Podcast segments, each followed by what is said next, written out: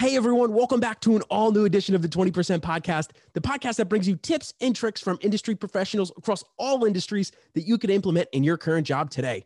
Today's guest is Brynne Tillman. Brynne's currently the CEO of Social Sales Link, where she's transforming the way professionals sell by converting connections to conversations. Besides being a CEO, she is a LinkedIn author, a sales trainer, sales navigator trainer, and simply is all about helping social sellers attract teach, and engage their buyers to start more sales conversations on a consistent basis. As always, Brynne brought her absolute A game today during this conversation, and we discussed so many areas, including slowing down your outreach to speed your outcome, digging deeper to find the true cause, focus on what actually matters to your customers, how sales improves all aspects of your life, and also how she started her selling career upselling at Friendly's, and much more. Please enjoy this conversation with Brynne Tillman. So, Brynne, thank you so much again for for for jumping in and, and chatting with me. So, uh, the first question I want to ask is, why should someone start their sales, their career in sales, or hold a sales job at some point? And what skills would that would somebody come out with? So that's a great question. And um, the first thing is, you know, so so why would someone choose sales? There's so many wonderful things about sales um, as a career, but sales is something that we do every single day. If we're trying to convince uh, our kids to eat broccoli, we're in sales. You know, if I want to go to Disney World and my husband wants to go to the Caribbean and I, I got to get into sales in order to win, you know, where I want to go, right? So everything we do is sales. So when you're doing this for a living, and especially if you can get some um, fantastic professional training coaching on how to sell it improves your entire life right? So so that's the first thing.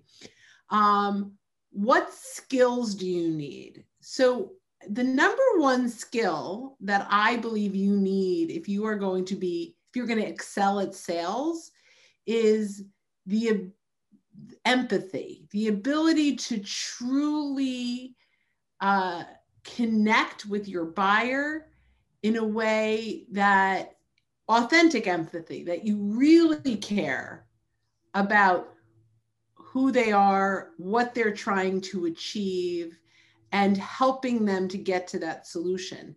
It's not always you that they buy from at the end, and you have to be okay with that. So I think something I, I say often is the best salespeople detach from what the client is worth to them and attach to what they are worth to the client.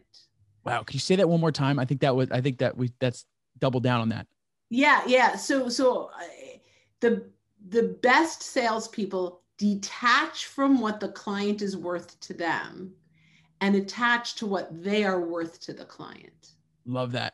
Yeah. And, and, and uh, you know, that's kind of our mantra uh, at, at Social Sales Link. So um, when you can truly connect with the client, the prospect as a human being, and you really care about their journey, their challenges, then you can really serve them.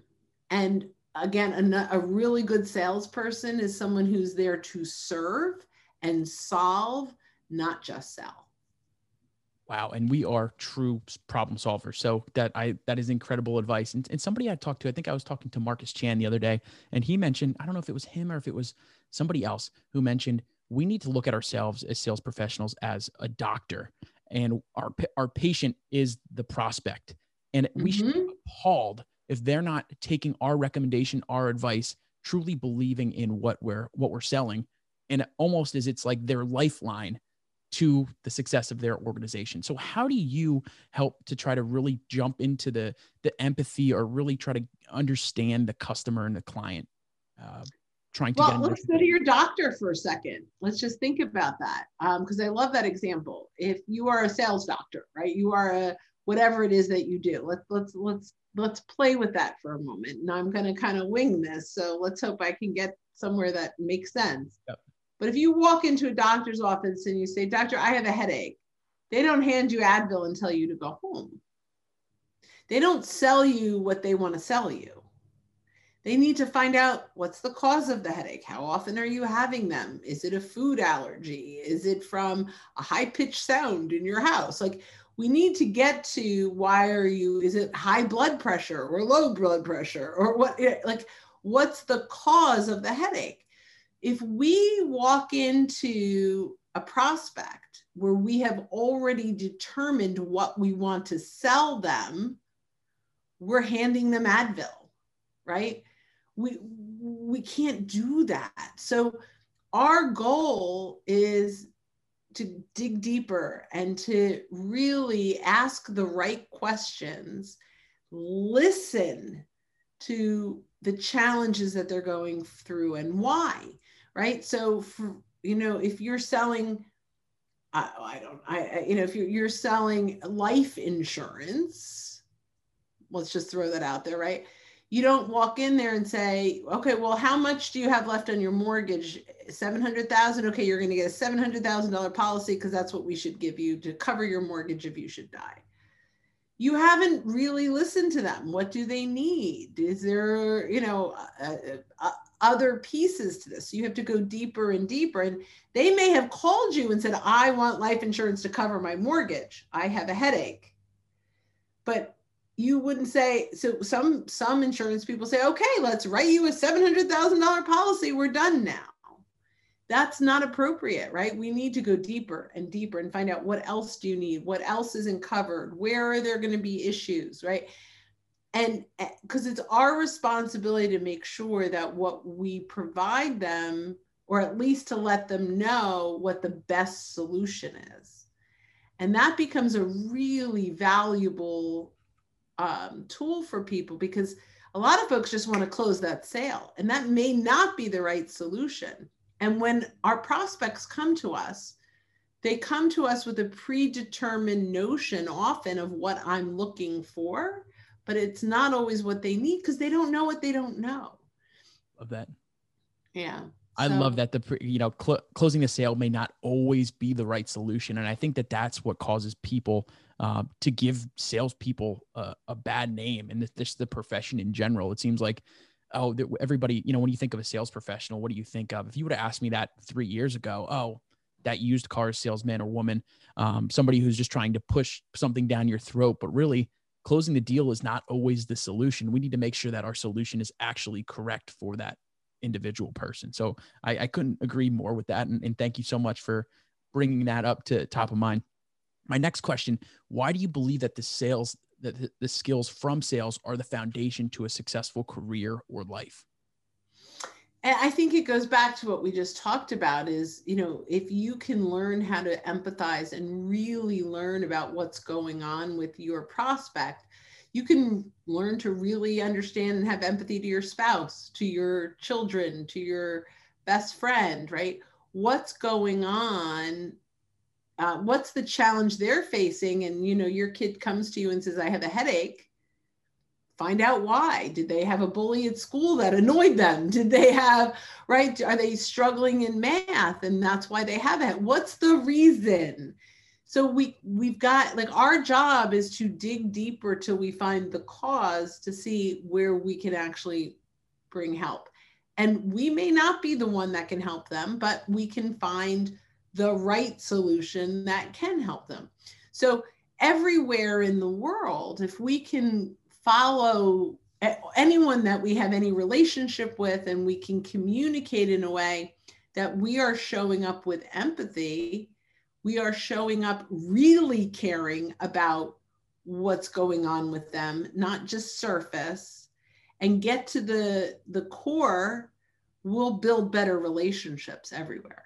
And how uh, it could just diving a little bit deeper into that. I mean, how do you, besides just being a genuinely empathetic person, I mean, how could you truly, you know, somebody may say you you can't really, you don't understand me fully, or how could you care about me when you don't really know? I mean, I guess is it? I guess maybe that's the answer. Is it just learn asking the questions to learn about them more?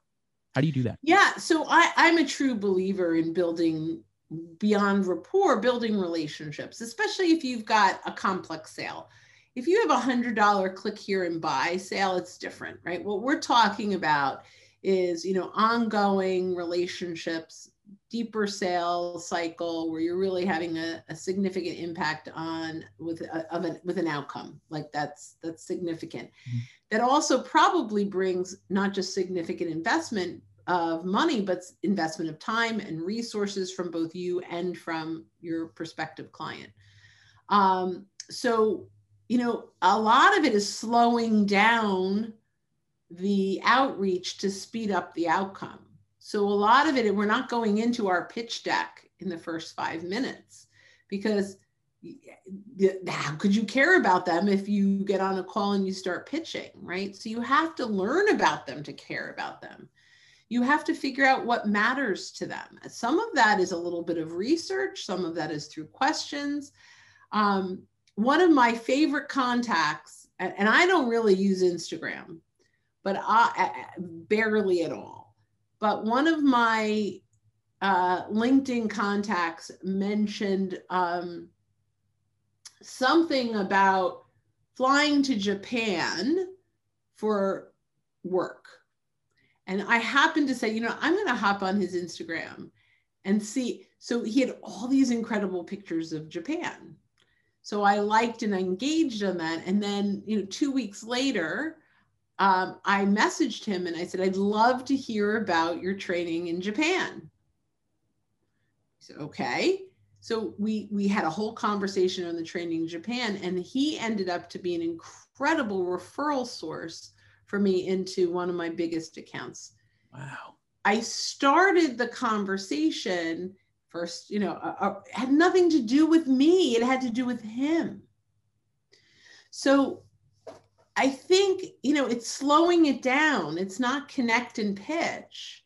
It's, you know, we have to stop talking all the time about what we want to talk about and start talking about what they want to consume, what matters to them. It, it, if we went into a networking meeting and there were 100 people in a room and we walked to a, over to a little group that's chatting, we wouldn't walk over and say, hi, I'm Brynne. I help companies just like you do this, this, and that. Right. right. We wouldn't do that. We would have normal conversations about what they're talking about. And it could be the trip to Japan. It could be another event that they went to. It could be some change, you know, whatever. It could be anything. Talk about that first. So doing this on LinkedIn or social selling or anywhere, it's the same human being uh, that that we're having this conversation with it shouldn't matter that it's digital or in person. It's the same um, way to slowly develop a relationship. So by the time you have that first call, there is a connection. Absolutely, and it's so funny too. I mean, there's so many connections that I make, whether um, it's people that I've I've uh, linked with before, uh, doing a podcast or just watching their videos. There's so many people, even like like Larry Levine, where I feel like I know you just from engaging with your content and talking to you. Like you're able to build that that rapport and that relationship before you ever talk to the people. So that's why I mean I know that you're really big with uh, with LinkedIn and stuff like that, and I feel like that that's in my young career that's been one of the most successful things that I've been able to do so far. And it's just right Clubhouse. I, you know what, I, I moderated my first room the other day and I loved it. I'm gonna start. I need to start doing it more. Um, so I will. Uh, I will absolutely have to do that. Follow um, Bobby Umar and he has the Thought Leadership Club. Oh. Has amazing, amazing salespeople in there. I am going and, to it out. And Jeff Bajorek from 8 a.m. to noon on Saturday mornings. There's this is sales radio. Okay, I am going to check that out. I, are you? Do you go on there frequently? Yeah, I speak on sales radio. Okay. Um. Yeah, I'm. I'm too frequently. No, there's no, no such thing. It's okay. I, I often do it when I walk, so I'm double dipping. That's perfect. I, I do that as well. That, that's incredible. So my next question here is to give a little bit of context. Um, I truly believe that every single job that we have, whether we're making 850 an hour when we're just starting as young as young professionals in your career, you know, uh, flipping burgers or or serving tables, bartending, there's skills that you could learn, but way beyond the monetary value that you're going to be making. And for mm-hmm. example, uh, the Lori Richardson example comes to my head of she used to work in her her grandmother's clothing store, and she at first she just started you know doing the um uh, like pressing the clothes and stuff mm-hmm. like that. but then her grandmother would take the clothes that they had and model them at different restaurants or even jump into uh, radio ads. So she was learning at a really young age how to market yourself. And mm-hmm. you don't think about those kind of skills then, but only in self reflection, we see all of these incredible skills that we've learned. Is there any stories from your previous career um, or, or, at the beginning of your mm-hmm. career when you're just starting that uh, you have those current skills that you've doubled down on later on? Well, I think, you know, a couple things. I, I was always in the, in the, as a kid and all through college, a waitress. Through college, I was I worked for Friendly's for many years, and then I was a, a cocktail waitress. And I always loved it because I controlled my own money, right? Like I, the, the, I loved. I knew very early on that if I sold appetizers and desserts, I'd double my tip. So at Friendly's, I'd walk over and I'm like, hey, did you ever have this appetizer? It's absolutely amazing. And they may not have been thinking about appetizers, but I was upselling really early on. And so I think, and I, I have examples all through my career, starting at Dun and Bradstreet in an inbound call center. I was bored, so I started asking people, you know, what credit decisions. I was an order taker, but I ended up to become an order maker because they'd call in and I'd ask questions and I'd upsell them. That wasn't, I wasn't making commission. That wasn't even my job. But, and the ups, I would, uh, there's a line I would upserve them, right? Like it was, I, I would always provide something that they needed. They didn't, most, many times they didn't even know there were other options, right? So, um, so I think through my whole career, I, I've just naturally become a sales slash solutions provider. Absolutely. And there's i love all of those different stories that i'm hearing because people uh, people not only light up about their previous experience but i mean it, it's so cool that these are just life skills that we're learning no matter what. The more i talk to to top sales professionals the more i realize that sales and life the life skills that you learn are, are sales skills are life skills. So mm-hmm. the better the more that you know if, if you're going to be doing this as a profession or you want to have the best life that you can why not double down and master these skills? And this is why this is why i'm so passionate about uh, kind of d- doing the project that i'm doing now. So i love it. so thank you so much. I want to ask about your book with the next the last couple minutes that we have here. Um, could you just is there any kind of stories being a, a first time author that you would provide any recommendations to me or tips advice that you mm-hmm. may have struggled through? Um, I, I don't know if it's what I struggled through, but I definitely have some some tips. So you want to create an excitement up to the launch of your book. And there are lots of ways to do that. I don't know how many chapters you have or how, but if you you've got quotes from people, you've got create a campaign leading up to the launch of the book around value nuggets taken quotes from the book chapter 1 page 37 quote in a canva right and then when when it's launching. If you have pre-launch purchase you can always add that but make sure that it has a standalone value. It's not a it's not a pitch. It, but each of these pieces and, and get momentum and get excitement. The other thing is when you launch on amazon you want to get as many people to buy in an hour's time because every hour there is a bestseller every hour on okay. the top of the hour so if you can get, you know, as many of your of your your network to buy in an hour, you can get bestseller in a category in that hour. Okay. Then you take a screenshot and you have it forever. And then you're a bestseller. So that's something I would absolutely uh, highly, highly recommend. Um, there's also lots of other things, but you know, it, it's really about. I mean, you're the nice thing, smart thing you're doing is you're interviewing a lot of influencers that already have a following. So when you share a quote of theirs, you mention them, they'll engage, they'll bring in their folks.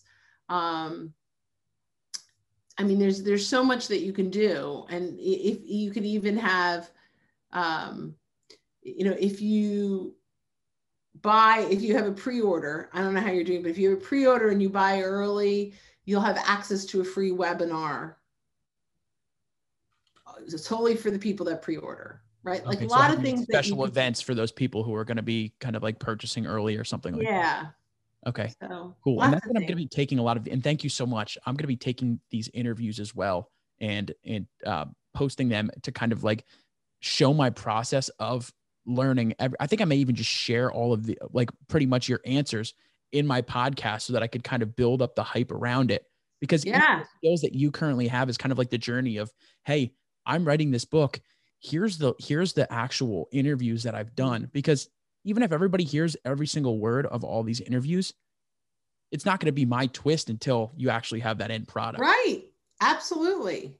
I 100% agree. And it's not all together, it's in bits and pieces. Right. So people are going to forget. And then, uh, two, what I, what I'm going to plan on doing too is I think I, I talked to, um, Charlene. Have you, I think she's, she's going to be talking at Outbound as well, I believe.